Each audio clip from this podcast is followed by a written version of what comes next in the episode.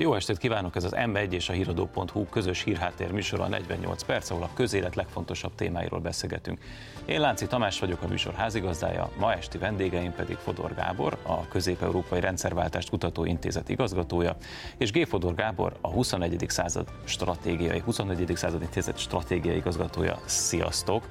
Majd igyekszem, majd igyekszem logikusan közvetíteni, hogy melyik Gábor mit mondott próbálok nem belebonyolódni. Mondd azt, hogy G-fodor. G-fodor, jó, akkor G-fodor Gábor és Fodor Gábor.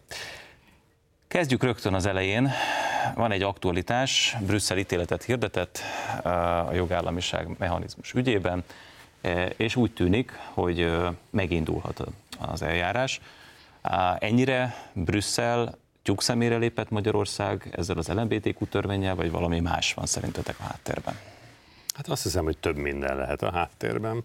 Szóval biztos ott van a, az LMBTQ törvény is, de szerintem ez egy sokkal szélesebb probléma. Tehát itt azért arról van szó, hogy évek óta van egy komoly konfliktus Magyarország és az Európai Unió között, Brüsszel között, ha úgy tetszik.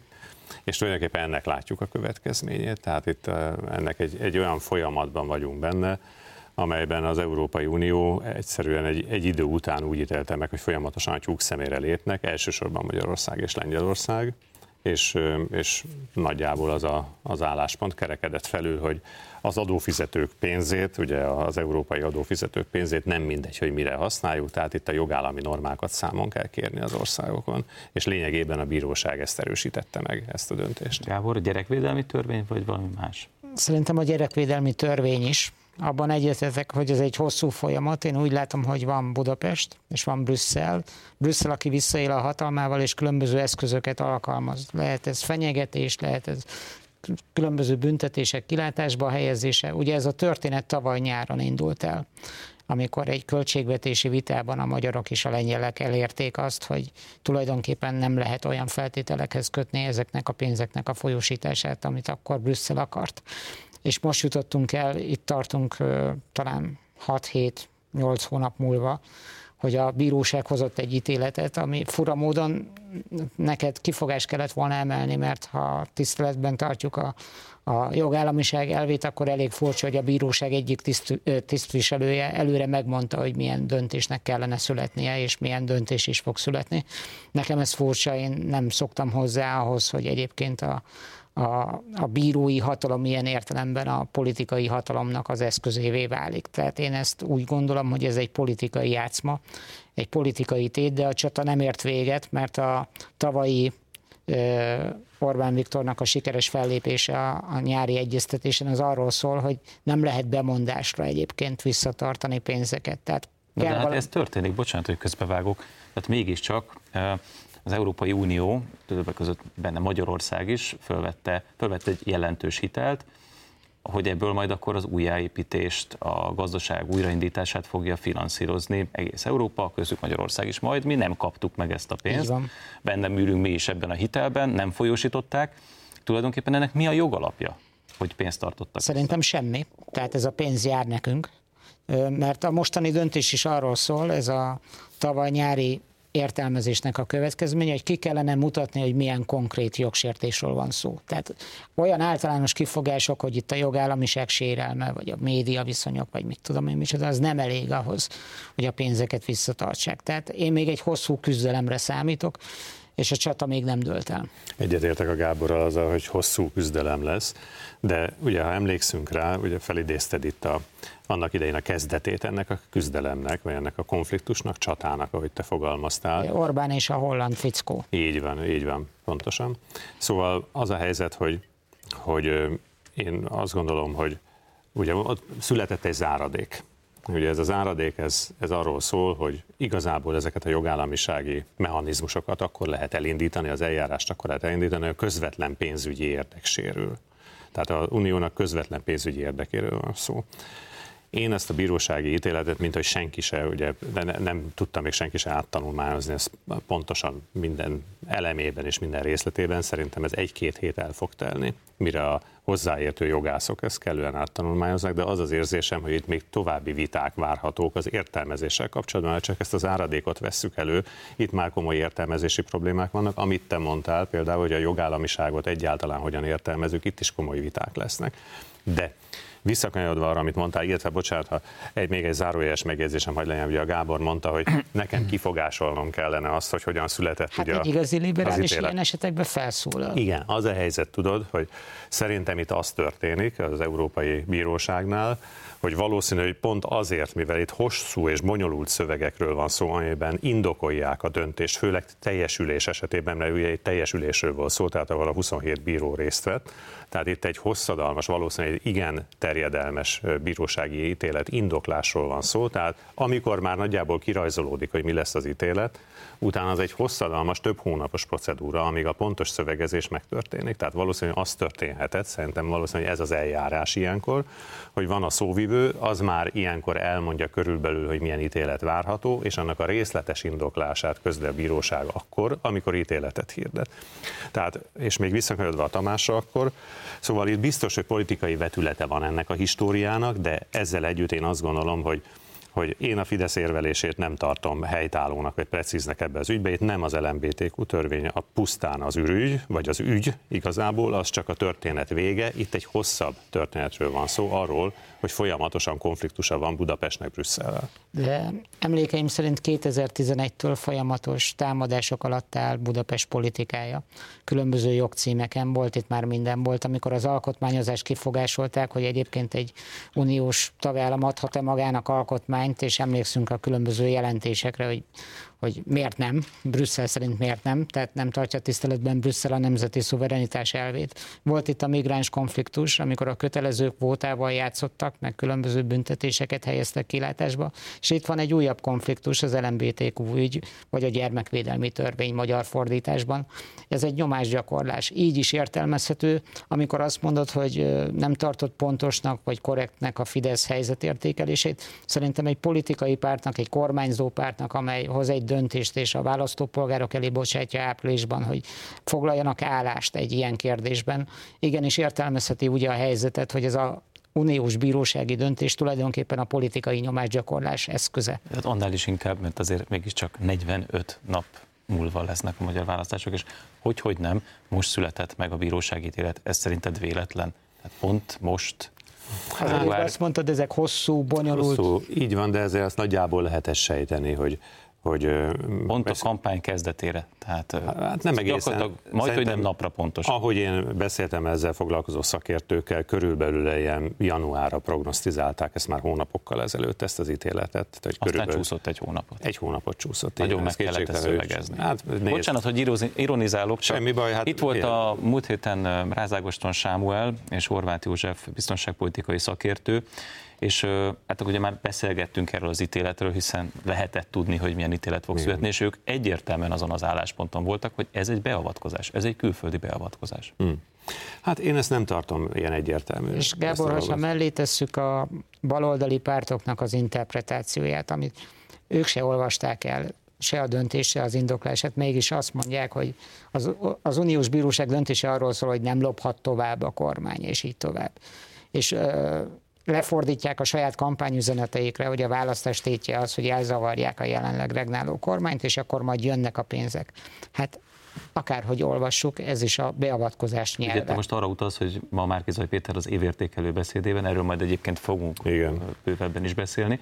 Ugye kifejezetten azt mondta, hogy amíg ez a kormány van, addig, addig nincs, nincs pénz. pénz. Hmm. De hogy ez a... fair? Tehát ez Hát nézd, szerintem egy ellenzéki miniszterelnök részéről ez természetes, hogy ez, ő ezt nyugodtan mondhatja és nyugodtan állíthatja, ez beleillik az ő kampányába, én ezért szemrehányást nem tennék neki egyáltalán, ez teljesen oké, okay, de a, a lényegre viszont csak visszatérve... Akar, bocsánat, Gábor, csak igen. azt akartam mondani ezzel, hogy akkor a baloldali pártok is úgy dekódolják ezt a döntést, hogy ez beavatkozás. Hát ezt te jogosan vetett fel, hogy beavatkozás vagy sem. Itt ugye felmerül az a kérdés, hogy mit gondolunk arról, hogy az Európai Uniónak egyébként milyen jogai vannak például az ilyen kérdésekben, a, a beavatkozni ilyen értelemben az egyes kormányoknak a, a dolgába vagy tevékenységébe. Itt egy különböző felfogásokról van szó. Szóval a baloldali pártoknak egy jelentős része azt gondolja, hogy igen, van joga az uniónak, sőt elvárandó az unió részéről ez. Ugye a jobb oldal pedig azt mondja, hogy hát már pedig itt a nemzeti szuverenitásnak az elvéből kiindulva korlátozottan kell fellépni, de tudjuk, hogy ez, ez is egy létező vita. Brüsszelben jelen pillanatban, tehát ez nem egy eldöntött dolog, tehát erről még egy évtizeden keresztül vitatkozni fogunk. Akkor hadd hozzak be egy másik szempontot. Igen. Tehát ugye ez a jogállamiság mechanizmus nem pusztán Magyarországot érint, hanem Lengyelországot is. Lengyelországban egy teljesen más érvrendszert használnak. Érdekes pont abban a két országban van probléma a jogállamisággal, amelyik nem fekszik be Brüsszelnek. Tehát amelyik nem azokat a diktátumokat követi, vagy ez egy ez szerinted ez egy sarkos, túl sarkos lenne? Nem biztos, jelent? hogy ennek annyi politikai vetülete van, ahogy már erről sokszor beszéltünk, hogy itt ez a két ország számtalan alkalommal olyan konfliktust eredményezett, vétóval való fenyegetés és sok minden más, ami ami borzasztóan irritálja a nyugat-európai országoknak egy jelentős részét. És még egyszer hozzátenném, azt, nem, azt föl kell, bocsánat, de, bocsánat azt, azért azt hagyd tegyem mellé, hogy azért gondolkozunk az ő fejükkel is. Tehát itt arról van szó, hogy nagyon sokan a nyugat-európaiak közül, te Mark Ruttét említetted például ugye annak idején a konfliktust Orbán Viktor és a holland miniszterelnök között. Tehát nagyon sokan azt mondják a nyugat-európai országok között, kérem szépen, mi itt befizetők vagyunk, csomó pénzt beadunk, jóval kevesebbet kapunk vissza, és akkor mi történik? Azt látjuk, hogy ezekből a pénzekből különböző országokban nagyon súlyos dolgok történnek, korrupció van, ellopják ezt a pénzt, olyan dolgok épülnek belőle, amit mi nem is akartunk. Hát mit gondolnak erről a holland adófizetők, a német adófizetők, stb. Tehát azért ezt is látni kell, hogy az ő érvelésükben van egy ilyen elem is. Én értem a megértő pozíciódat, de az az érzésem, hogy egy liberálisnak ide kellene ülni mellém, mert hogy azt, ezt a kifejezést használtad, hogy irritálja őket. És erre az a válasz, hogy sárkány van nálam, nem félek használni, tehát bármilyen eszközt, akár a jogállamiság sérelmét, akár a bírói függetlenség elvének a sérelmét, és tudatosan felhasználva, tehát a bírói döntéseket politikai eszközként használva móresre lehet tanítani azokat a renitens tagállamokat, amelyek másképp gondolkodnak arról, hogy merre van az előre milyen életet szeretnének, vagy hogy például a nemzeti szuverenitás, az is egy fontos európai érték, nem csak a jogállamiság, meg a sokféleség, meg az LMBTQ jogok. Ez igaz, Gábor, csak ne felejtsd. Tehát, hogy, hogy túl megértő Értem, vagy nekem mondasz. a liberális Persze. önértelmezéshez. Abszolút képest. értem, amit, amit mondasz. Én valóban, ahogy mondod, én próbálok megértő lenni ilyen értelemben a baloldal álláspontjával kapcsolatban, és az Európai Unióval kapcsolatban, és a tekintetben, mert azt szeretném, hogyha Magyarország is hogy mondjam, tehát nem állandó konfliktusban lenne az Unióval, hanem persze biztos, hogy kell bizonyos ügyekbe konfliktust vállalni, ahol a mi nemzeti érdekeink azt diktálják, vagy a mi meggyőződésünk azt diktálja, de nem lehet ezeket csak öncélúan vállalni, mert abból nekünk kárunk származik az a helyzet. Tehát én ahogy előbb itt a Tamásnak a felvetésére mondtam, szerintem itt egy olyan folyamatban vagyunk benne, ami egy évtizedig elhúzódó vita lesz, hogy mi az, ami a nemzeti szuverenitás része, és mi az, ami Brüsszelre tartozik. Itt még az Európai Bíróság egy csomó olyan döntést fog hozni, ami jogértelmezés lesz a tekintetbe. Ahogy itt elkezdtük ezt a beszélgetést, például ezt, hogy mit tekintünk jogállamnak. Valóban a pénzügyi érdekei sérülnek az uniónak onnantól kezdve, hogyha elindítanak egy ilyen jogállami eljárást, mert ugye ezt csak akkor lehet az áradék szerint megtenni a bizottság része, a közvetlen pénzügyi érdek sérül. Hogy fogják ezt a közvetlen pénzügyi érdek sérelmet kimutatni? Ez szerintem iszonyatos hosszadalmas procedúrák és lesznek. És még mindig fordulhatunk a bírósághoz. Tehát itt azért, azért érzem egy kicsit, bocsánat, Igen. hogy közbevágok, csak azért érzem némileg um, akadémikusnak a vitát, mert még meg sem született a bírósági döntés, az Európai Unió már visszatartotta a pénzt Magyarországtól és Lengyelországtól. Tehát az ítélet már megszületett, anélkül, hogy a bíróság azt meghozta volna.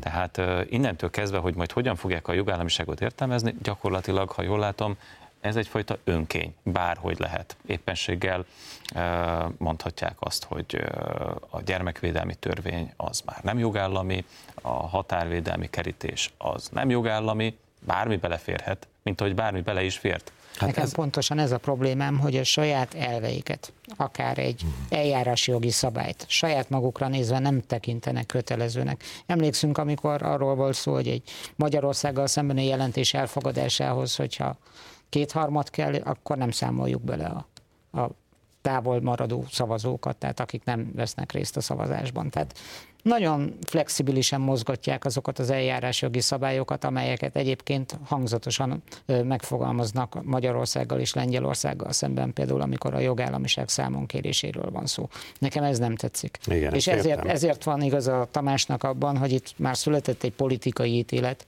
a jogi vagy bírói ítélet előtt, nem adnak pénzt. Igen, hát ez a, ebben nektek igazatok van, hogy a, a politikai vélemény van, hiszen ezt megfogalmazták világosan. Annak idején Mark Rutte is megfogalmazta, de mások is megfogalmazták egyébként ugye a nyugat-európai politikusok részéről, hogy igen, ők azt gondolják, hogy Magyarország esetében és Lengyelország esetében is ez a két ország olyan alapvető elvekkel megy szembe, Európai Uniós elvekkel szembe, hogy igen, pénzmegvorrásra van szükség. Ezt Kerek Perez ki is mondták, a Rutte még keményebbeket is mondott e tekintetben. Tehát van egy politikai vélemény. Itt amiről beszéltek, az az, hogy az Unió a politikai mozgásterét használja ki. Tehát nem, prejud, nem prejudikál tekintetben, meg volt a mozgástere, hogy bizonyos pénzeket visszatartson, tehát azt nem azért tette, hát, mert... Nagyon egyszerű, ha te ülsz az utalás gomnál és nem nyomod meg, akkor, akkor egész egyszerűen... Jogszerűen ez a lehetősége meg volt. Nem, nem kötötték meg Magyarországgal azt a megállapodást, amit meg kellett volna kötni, hiszen ezt még egyeztetnek, még, még erről egyeztetünk, Én arról egyeztetünk. Nem a jogi mozgástérnek értelmezem, hanem a jogi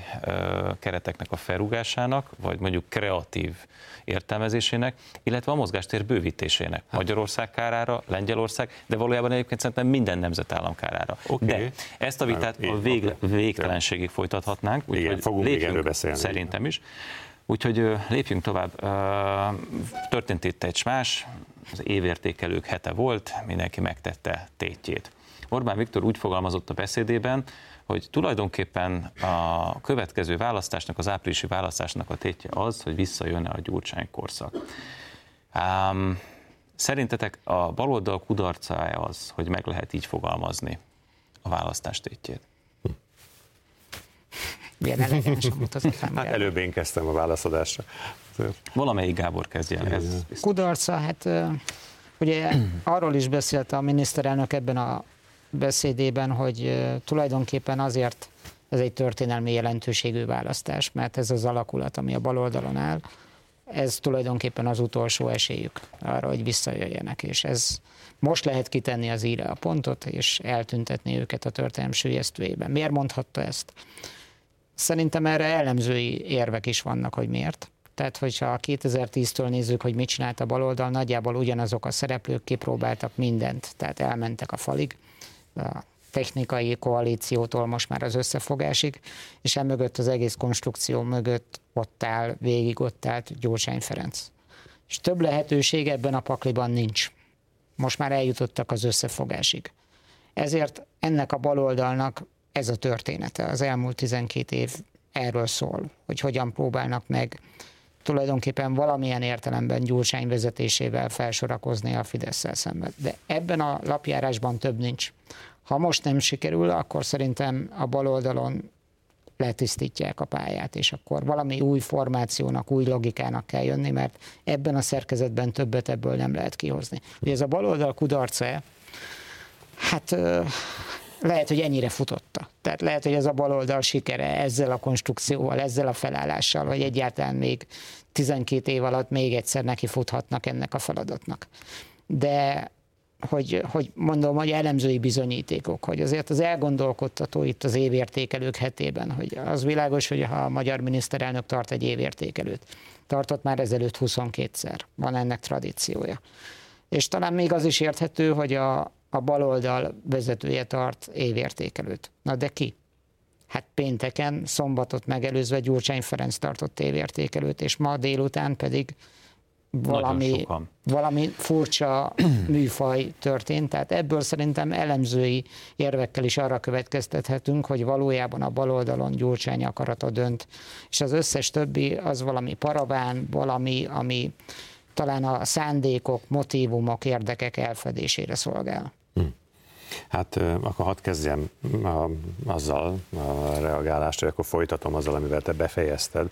Szóval azért azt nem szabad elfelejteni, hogy az ellenzéki oldalon több pártnak az összefogásáról beszélünk. Tehát több párt esetében természetesen van egy miniszterelnök jelölt, aki ma tartotta meg ezt az értékelőt, és nyilvánvaló, hogy van több pártnak a vezetője, ez az, amiről beszéltek, hogy ugye a mai nap a többi pártnak is a vezetői feltűntek, és felvezették ezt a ezt az országértékelést, ugye ez, ez nem is évértékelésnek, hanem országértékelésnek volt, definiálva, ha jól emlékszem.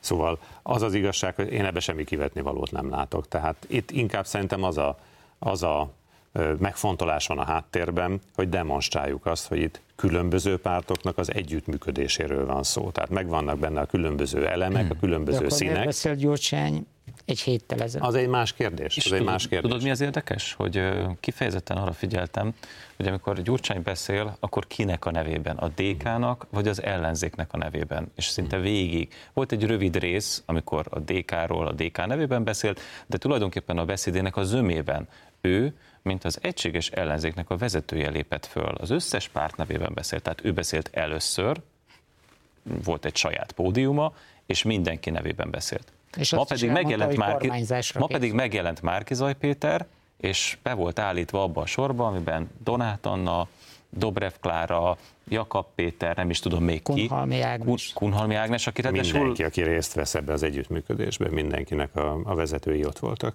Rendben, de Kunhalmi Ágnes még csak nem is pártelnök, tehát... De választmánynak hát valakit. Hát mondjuk úgy, hogy akkor a miniszterelnök, miniszterelnök jelöltjüket egy pódiumra állították, az MSP választmányi elnökével. Egyik vezetőjével. Egyik vezetőjével, tehát még csak nem is a, hanem az egyik vezetőjével. Az LMP is. Ez azért ott meg társelnök van, nem? Ugye tele... Nem akarok a szavakon lovagolni, Jó, meg a szóval... titulusokon, csak mégiscsak feltűnő, hogy Gyurcsány Ferenc kiemelkedett a pénteki beszédével ebből a sorból, és azt a pozíciót vette föl, hogy ő az ellenzéknek a vezetője, Márkizai Péter pedig gyakorlatilag beállt a, a pártvezetők sorába. Hát Bocsánat, nézzétek, ez nem, ez nem ja, mond, Csak annyit akartam mondani, hogy az időzítés is fontos. Most nem azon akarok ironizálni, hogy maga a beszélő se tudta, hogy mikor fog évértékelőt tartani, de mégiscsak csütörtök kora délutánra betették neki az évértékelőt, ami megadta a rangját ennek a rendezvénynek, intézménynek, akár mind a kettőt is mondhatom, hát ki figyelt erre? Hm. Ki nézte ezt, ki hallgatta, ki tud idézni ezekből a mondatokból, ha valaki csütörtök délután másik néhány emberrel feláll egy pódiumra, és hát hol, hol illeszkedik ez ahhoz, hogy dramaturgiai pontot keresünk a, a kampány berúgásra? Nem arról lehetett szó, bocsánat, de csak Igen, egy pillanat, nem arról volt szó, szerinted Gábor, vagy Gáborok, hogy ö, egész egyszerűen, mivel Márkizai Péternek az elmúlt néhány hónapban elképesztően hajmeresztő kijelentései voltak, ami miatt folyamatosan magyarázkodásra kényszerült. Egész egyszerűen próbálták a pártok beszorítani időben, hogy, és a jelentőségét pedig mm, mondjuk úgy, hogy némileg degradálva, tehát próbálták őt beszürkíteni, ne ő látszódjon, ne róla legyen szó, magyarán csökkenteni annak a politikai kockázatát, hogyha olyas valamit mond, amiből megint botrány kerekedik, mint amikor ugye minap arról beszélt, hogy ő a kommunistákat és a fasisztákat is képviseli abban a színes szivárvány koalícióban, amelynek az érén áll. Hmm. Ez érdekes, amit mondasz, hogy érdekes értelmezés. Egy biztos, hogy nagyon sok hibát követel Márkizaj Péter a, a kampánya során, ez kétségtelen, és ezt látjuk is az eredményekbe, az ellenzék támogatottságába, az ő támogatottságába, és egyebek, de azért ezt nem szabad elfelejteni. Tehát én semmilyen körülmények között nem írnám le a hódmezővásárhelyi polgármestert, mert azért egyfelől hódmezővásárhelyen is győzött, tehát meglepetést okozott, amikor annak idején megverte Lázár Jánost, és meglepetést okozott, amikor az előválasztást megnyerte. Tehát szerintem nem szabad őt leírni, azon túlmenően, hogy tényleg nagyon sok hibát követel. Az egy most külön történet, én nem akarom elemezni a kijelentéseit, hanem visszakanyarodva ez, hogy mi a jelentése ennek a, a mai történetnek. Ez mondom, érdekes értelmezés, amit mondasz. De, de már én sajnos egy... nem lesz időd most kifejteni, majd Jaj, a műsor második vagyok. részében. Most egy rövid szünetet tartunk, de a beszélgetést a hírek után folytatjuk, ugyanis itt az m 1 és a híradó.hu-n. Tartsanak velünk a második részben is. Folytatjuk a közélet legfontosabb témáival itt a 48 percben vendégeimmel, G. Fodor Gáborral és Fodor Gáborral. Sziasztok ismét! Uh, udvariatlanul belét folytottam a szót, éppen ott tartottunk, hogy uh, én kifejtettem a béli álláspontomat, hogy Márki Zaj Pétert azért rejtették el a pártelnökök közé, hogy az esetleges szerencsétlen mondásairól eltereljék a figyelmet, magyarán megpróbálták leárnyékolni őt, de azt mondtad, hogy te ezzel vitatkoznál. Így van, vitatkoznék vele, és hogyha megengeded, akkor ezt röviden ki is fejteném. Szóval az a helyzet, hogy szerintem inkább azt akarták elérni, hogy demonstrálják azt, hogy milyen széles körül ez az együttműködés. Tehát, hogy különböző fajta, különböző profilú pártok ott vannak, és mindenki mellé áll, tehát a előválasztáson akár vesztes felek is elnökök, jelöltek és mások szintén ott vannak, felsorakoznak, és egyértelműen támogatják a miniszterelnök jelöltet. Tehát pont, hogy egy erődemonstráció volt szerintem ennek a, ennek a célja, ennek a ilyen típusú sokszínű megjelenésnek. Az már egy más kérdés, hogy a Gábor persze ezeket a szokásos technikai malőröket, amelyek úgy tűnik tömegével adódnak, tehát hogy most az időpontot sikerült kiválasztani, tudta a jelölt, hogy mikor lesz a, a beszéde, meg stb., meg a közvetítés hányszor szakadt meg, és egyebek, ezeket úgy tűnik nem sikerült megoldani, de ezzel együtt ez az erődemonstráció szándék megvolt, és ez szerintem egy olyan üzenet, ami vehető. Hát én néztem, ezt egy másik ö, csatorna közvetítette, de valószínűleg a helyi értékét belőtték, mert az utolsó percet már nem adták le, tehát ez egy érdekes szerkesztési el volt, de valószínűleg tudták, hogy megindokolható a döntésük. Nekem inkább azt a benyomást keltette, mint egy ilyen 70-es évekbeli szilveszteri műsor, de már a műsor felvétele után hajnalban, amikor elfogy az energia, tehát a ott levő szereplők is nagyon enerváltnak tűntek, és nekem nem az erődemonstráció szó jut eszembe. De amiről akartam beszélni, ez a szabadságfog kérdése. Hm. Legalábbis amit én eddig tanultam, láttam a politikából, az arról szól, hogy a politika az személyiségek versenye is, és aki elindul, mint kihívó, vagy mint jelölt, annak szabadságfoka van, tehát ő megy elől, és ő húzza a csapatot, ő ad energiát. Ehhez képest itt a Márkizaj Péter esetében szerintem az történik, hogy a gyámok vagy a gondozók szaporodnak. Tehát egész egyszerűen annyi rossz mondata van ennek az embernek, annyira fésületlenek a nyelvi megfogalmazásai, ami eh, szerintem arra is utal, hogy a gondolatok között is rendetlenség van, hogy mellé kell tenni valakiket. Ott van két újságíró, aki ugye mellé szegődött és próbálja kordában tartani a gondolatait vasárnaponként. Ott volt a múlt héten Gulyás Márton, aki megpróbálta abba beleszorítani, hogy akkor ne nagy elvekről, meg eszményekről beszéljen, hanem mondja el, hogy mi lesz, tehát a konkrétumokat, ez sem sikerült. És én úgy érzem, hogy egy, egy, ilyen, egy ilyen szereplés, tehát egy ilyen futam, amikor egy ember szabadságfoka a nullához közelít, azt sem engedik meg a jelöltnek, hogy elmondja, amit gondol mert ez is egy veszélyforrás jelent. Csak minden választónak, tévénézőnek egy megfontolásra érdemesre javaslom azt, hogy mi lenne a kormányalakítás után, ha mégis ők alakítanak kormányt. Mekkora szabadságfoka lenne ennek a jelöltnek? Ő állítaná össze a kormányt, vagy pedig az az ember, aki ez majd, majdnem egy héttel ezelőtt szerintem ez, a saját évértékelőjét. Szerintem erre én már most tudok neked válaszolni, Gábor, mert gyakorlatilag Márki Zaj Péternek az elmúlt hónapokban megfogalmazott követeléseiből semmi, semmi nem valósult meg. Nem lett saját frakciója, nem sikerült a listállításba beleszólnia, sőt, tulajdonképpen maga a listállítás is egészen drámaian kitolódott az utolsó utáni időpontig. Ugye 26-ig, február 26-ig mindenkinek listát kell állítani, az ellenzéki pártoknak is. Tehát vészesen fogy az idő, és még mindig vitatkoznak és ha a legutóbbi híreket jól olvastam, akkor most sorsolással akarják eldönteni, ki kerüljön fel a listára. Ez az erőjele? Hm. Hát ugye valószínű, hogy technikai problémák vannak egy ilyen széles körű együttműködésnél, tehát a hat pártnak kell együttműködni, ráadásul ennyire különböző háttérrel és profil adott biztos, hogy vannak, de ugye ti mondhatjátok azt, hogy én nagyon megértő vagyok ebben a dologban. Igen, itt is, Hozzá, itt is. Hozzátenném, hogy hogy a csomó kritikában természetesen nektek igazatok van, de mondom azért azt nem szabad elfelejteni, hogy minden fésületlenséggel, minden hibával együtt, és minden szörnyű rossz mondattal, mert tényleg nagyon rossz mondatokat mond a miniszterelnök jelölt. Azért két dolgot nem szabad elfelejteni. Egy, amit előbb mondtam, ezt nem akarom még egyszer kifejteni, meglepetést okozott és győzött kétszer, tehát azért ez ott van mögötte.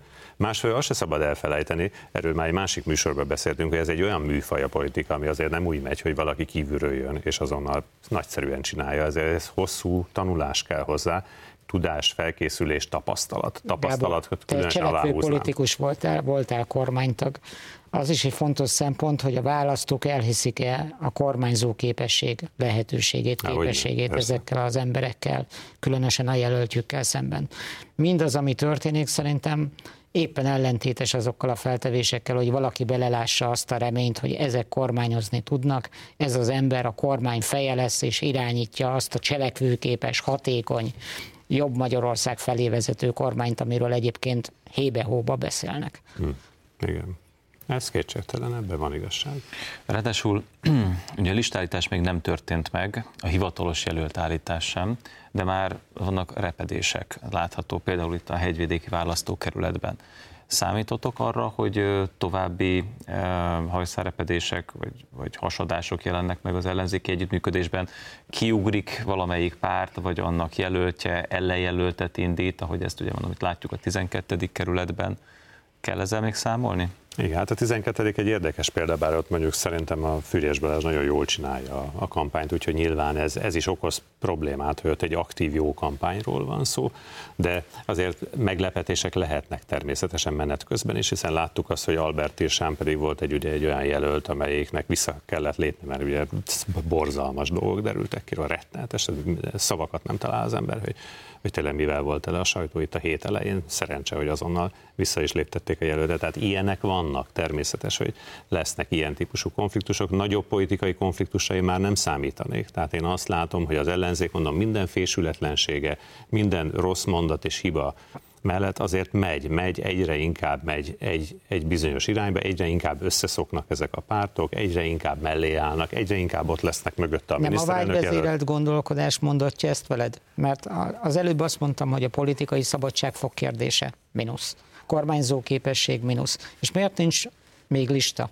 Miért nincs megállapodás a listáról? Nem azért, mert a nem tudom, jobb és szebb Magyarország foglalkoztatja őket, hanem a politikai önérdek, ami arról szól, hogy kinek lesz helye a következő parlamentben.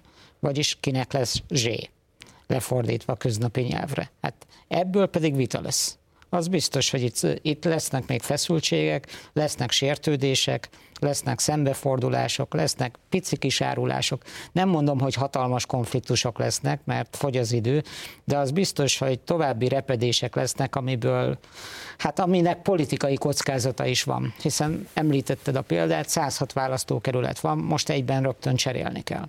És? Bocsánat, behoznék egy új szempontot, közben látjuk, hogy azért a Suranó pályán ott van a két farkú kutyapárt. Hmm. Tehát azoknak az ellenzéki szavazóknak, akik mondjuk úgy, hogy elégedetlenek azzal a formációval, ami létrejött, vagy elégedetlenek a baloldal miniszterelnök jelöltjével, van egy alternatíva. Mennyire alternatíva ez szerintetek? Bejut-e a parlamentbe a kétfarkú kutyapárt, így is kérdezhetném. Hát érdekes ennek, ezeknek a kispártoknak a, a helyzet, amit mondtál, mert a kétfarkú kutya mellett más is megemlítedő, például Batyánik a mi hazánk, is, és a mi hazánk, és is, és mindenképpen erről két mondatot mondanék is.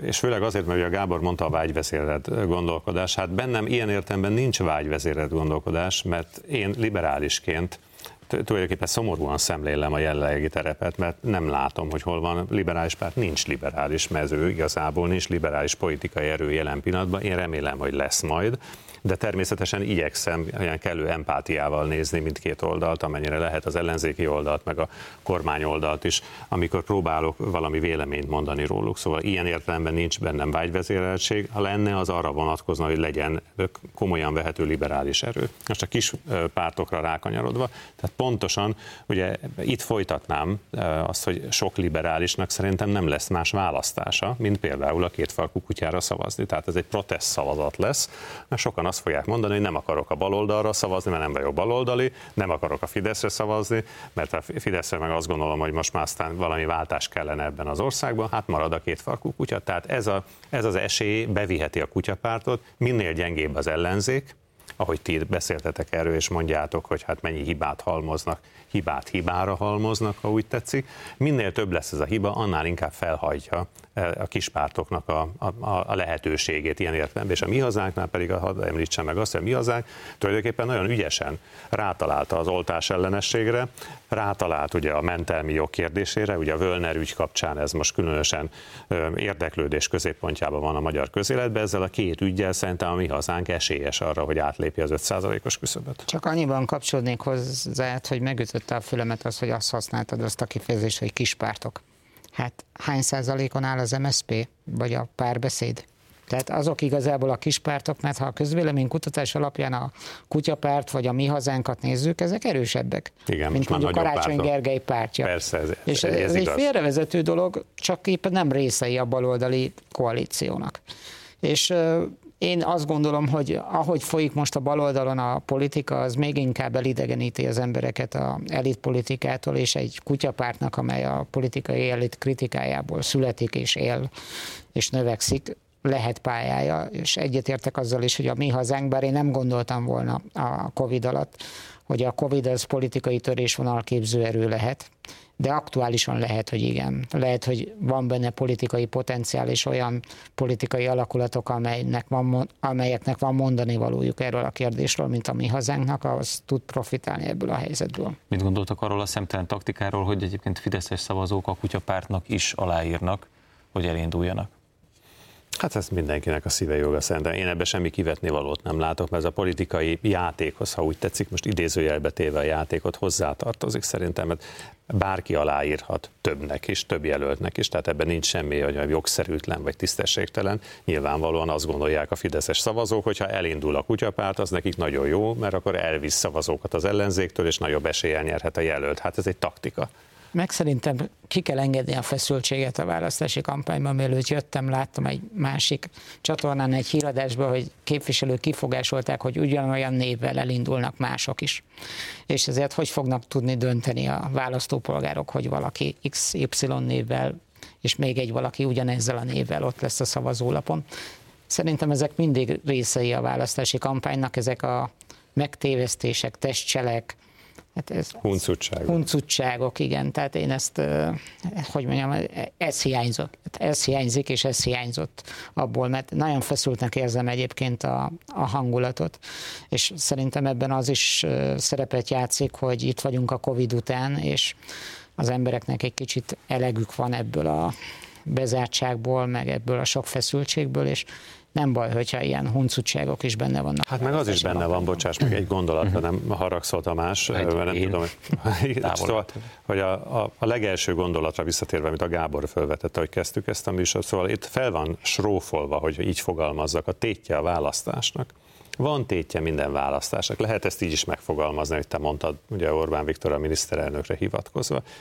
Én nem látom olyan fergetegesnek ezeket a téteket egyébként megjegyzem. Annak idején 90-ben az volt, amikor rendszerváltás volt Magyarországon. Az egy lényeges dolog volt, hogy a kommunista diktatúra után hogyan jön létre demokrácia és piacgazdaság Magyarországon. Azóta a demokrácián belül vannak persze tétek, és nem mindegy, sokszor bizonyos dolog, de azért ezek olyan békés körülmények között zajló választások. Azt én értem, hogy a kormányoldalnak érdeke, hogy minél inkább nagyobb tétet adjon egy választásnak, mert mobilizálni kell a szavazókat, és ráadásul azok, akik a kormányoldalon vannak, mi, ugye ezt én átéltem, hiszen mi is voltunk kormányon, tehát ott azért elkényelmesednek a szavazók, mindig nehezebb a kormányoldalról mozgósítani, ezért kell felsófolni ezeket a dolgokat. De, de azért a azért nem, most pont azért nem élet-halálharcról van szó, tehát azért soha ne gondoljuk Magyarországon. Na, itt még egy mondatra csak akkor ebben hadd reagáljak. Tehát az a közvéleménykutatások most a pont a fordítottját mutatják. Szerintem a fideszes választók motiváltak. Elsősorban azért, mert nemzetközi jelentőségét érzik ennek a választásnak. Miért? Azért, mert a nemzetközi környezet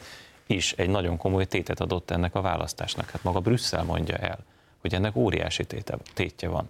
Tehát gyakorlatilag az egész választás a nemzeti szuverenitásnak a dimenziójába került. Sőt, a baloldal is elfogadja ezt a tét meghatározást, tehát maguk mondják, hogy ha ők győznek, az Brüsszel számára főnyeremény.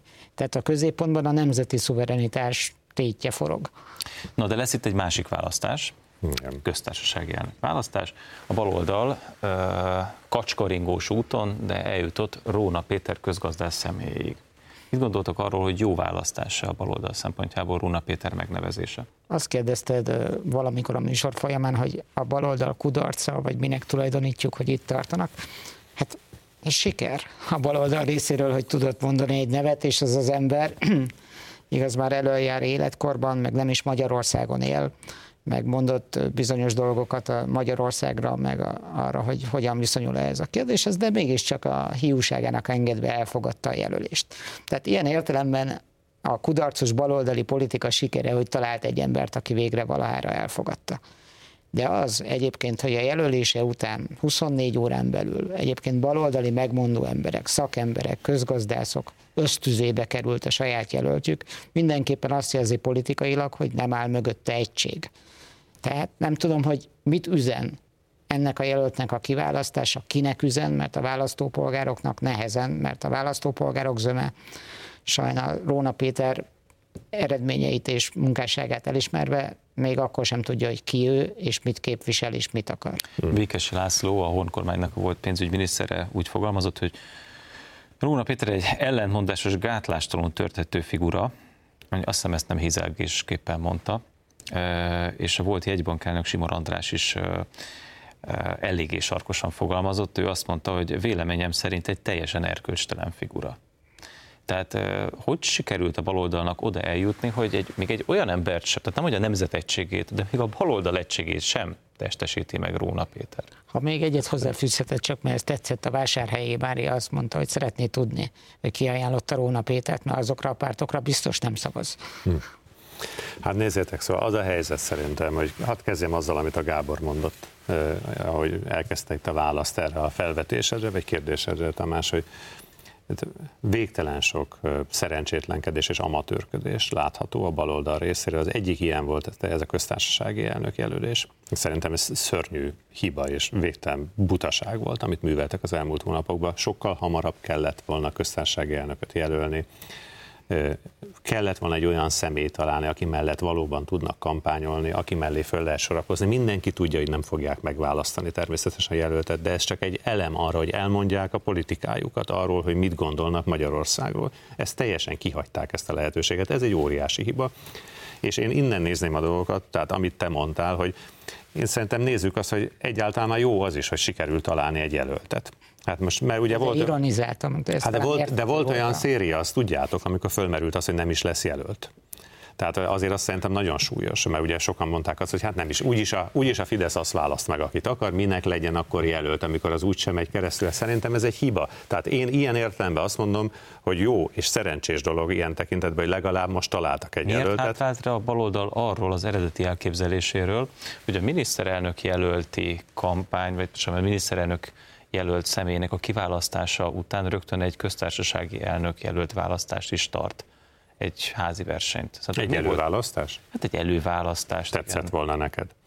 De mi volt? De nem, tényleg miért, miért hátráltak le? Tehát megszületett a végeredmény, Márkizaj Pétert pajzsra emelte az ellenzéki szavazótábor, majd másnap, ha jól emlékszem, talán Magyar Péter bejelentette, hogy ugye ő celebrálta az Magyar előválasztást, György. Magyar György, bocsánat, Magyar György, és és gyakorlatilag rögtön bejelentette, hogy annyira jól sikerült a miniszterelnök előtt változás, hogy köztársasági elnök itt már nem tartanak. Igen.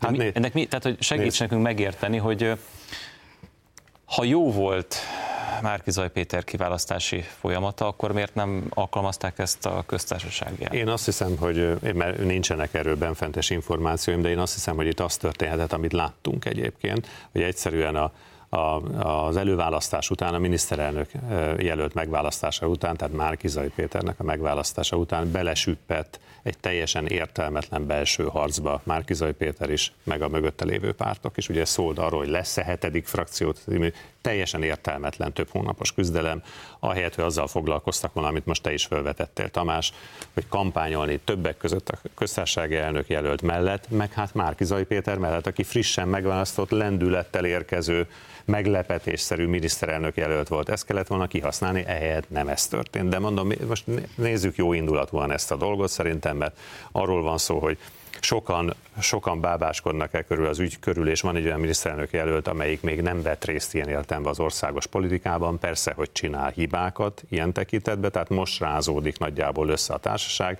Én azt gondolom, hogy ez pozitív dolog, hogy egyáltalán van köztársasági elnök jelölt, az a helyzet Róna Péter személyében jobb, mint hogyha nem lett De egy volna. megosztó, tehát egy, még a baloldalt is megosztó jelölt, az jobb, mint hogyha nem Jobb, lenne mint hogyha nem lett volna. Valóban? Ezekre megpróbálok logikusan, hogy nagyon megértő vagy itt, és megint a Márki Zaj Péterrel szemben. Én sem műtöttem még, de azt hiszem, hogy nem támogatnád, hogy kezdjem el, és akkor várjuk ki a végét, hogy mi legyen. Miért nem volt előválasztás a köztársasági elnökkel kapcsolatban? Hát mert nem sikerült jól. Tehát bejött egy olyan jelölt, amit a pártok elitje nem akart. Beengedtek egy outsidert, és ő győzött, és még a végén kiderül, hogy a Márkizaj Péter kishuga befut köztársasági elnöknek, és akkor családi vállalkozással alakítják Magyarországot. Ezt nem engedhették meg. És hogy, hogy az, hogy egy ideig az volt a történet, vagy a mondás, hogy nem is lesz jelöltjük, hát azért, mert nem találtak olyat, aki azt mondta volna, hogy igen. És e- ezt az embert találták, aki azt mondta, hogy igen, és ez meg hát láthatólag a baloldal egységét sem sikerül mögé állítani, mert hát hogy, tehát az az ember, aki nem Magyarországon él, még csak most fog hazajönni március elején, hogy fejezhetné ki a nemzet egységét? Az az ember, akinek idézhető mondatai vannak arról, hogy ez nem az én hazám, hogy fejezhetné ki a nemzet egységét? Szerintem ezt, Ezt a költői kérdést itt hagyjuk a levegőben. Szerintem mindenki megválaszolja magának. A maradék három percben egy gyors geopolitikai elemzésre kérnélek titeket. Ja. Mélyreható, gyors. Szerdára volt meghirdetve az orosz offenzíva Ukrajnával szemben, elmaradt, tehát várt, én kivártam az évfélt, nem indult el. Szerintetek a jelenlegi Hajnal egyre helyzet... mondták egyébként. Tessék? Hajnal egyre mondták, tehát tovább kellett volna egyre maradni. De az már csütörtök lett volna. Kinek kedvez ez a mostani padhelyzet? Egyetlen padhelyzetben vagyunk szerintetek? Hát olyan értelemben, hogyha padhelyzetben vagyunk, az jó szerintem, mert a, mert a padhelyzet az azt jelenti, hogy lesz valami megállapodás. Oroszország, az Egyesült Államok, Ukrajna háromszögben, és ez nagyon kellene. Szerintem mindenkinek ez lenne az érdeke, Magyarországnak különösen ez lenne az érdeke, hogy legyen valami megállapodás. Úgy tűnik, hogy, hogy itt próbálták itt is sófolni a, a téteket a, a résztvevők. Egyelőre az oroszok részéről szerintem azért nem lehetünk biztosak abban, hogy pontosan mi lesz, hiszen a NATO ugye azt nyilatkozta, hogy ez az orosz csapat kivonás azért ez, ez, ez, ez kétséges. Hát, Hogy sőt, egy újabb dátumot megjelöltek, most éppen február 20-a. így van, tehát azért várjuk. Fogadnál erre nagy tétekben, hogy február 20-án elindul a orosz támadás? Nem fogadnék, azért nem fogadnék, mert én azt gondolom, hogy az oroszoknak nem érdeke az, hogy megtámadják. Akkor megfordítom a kérdést. Gábor, miért érdeke Amerikának, hogy minden második napra, mondjuk minden páratlan napra, vagy páros napra jósol egy orosz offenzívát? Meg gáz van. Tehát, hogy szerintem főleg a energiapolitikai együttműködések miatt, meg esetleg Oroszország befolyásának a növekedése miatt zavart akar kelteni, de szerintem Amerika jobban érte a gazdasághoz, meg a pénzügyekhez, mint a külpolitikához, legalábbis az utóbbi években. De hogy kibújjak a kérdésed alól, a padhelyzetre válaszolva, szerintem egy háború közeli konfliktus helyzetben egyáltalán nem mindegy, hogy Magyarországot kiirányítja. És így az április harmadiki választások tétje egy geopolitikai kontextusba is kerül, hogy nem mindegy, hogy egy olyan kormányos irányítja ezt a hajót, aki tudja, látta már, hogy mi van akkor, amikor háborog a tenger, és mi van, amikor konfliktusok vannak, és hogy kell viselkedni a nemzetközi térbe, vagy olyan felelőtlen politikusok, akik beavatkoznak ebbe a folyamatba, fegyvert ígérnek Ukrajnának, vagy Ukrajna NATO csatlakozását vetítik előre, noha ezt a NATO-ban sem akarja senki, leszámítva persze Ukrajna önjelöltségét. Tehát, hogy itt, itt számunkra érdekessé vált ez a történet, és egy hát, geopolitikai tétje Sajnos, is lett Gábor, hirtelen. Már nem tudok mit Már mondani. nem tudsz reagálni, mert véget ért a Egyetértek, műsor. ezt még Nem, tudod. nem, azt akartam mondani. De nem tudod sajnos tudom, már akkor- elmondani. Akkor majd legközelebb. de legközelebb is szeretettel látlak itt a stúdióban. Ennyi fért bele a 48 percbe. Köszönjük a figyelmüket, egy hét múlva találkozunk az m és a híradó.hu-n. Addig is tartsák szárazon a puskaport.